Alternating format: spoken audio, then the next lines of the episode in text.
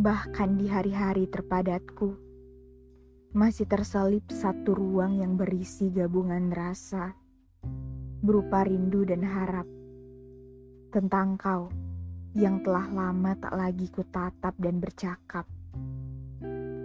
Tentang kau yang telah lama jika teringat tak lagi membuat hati sesak.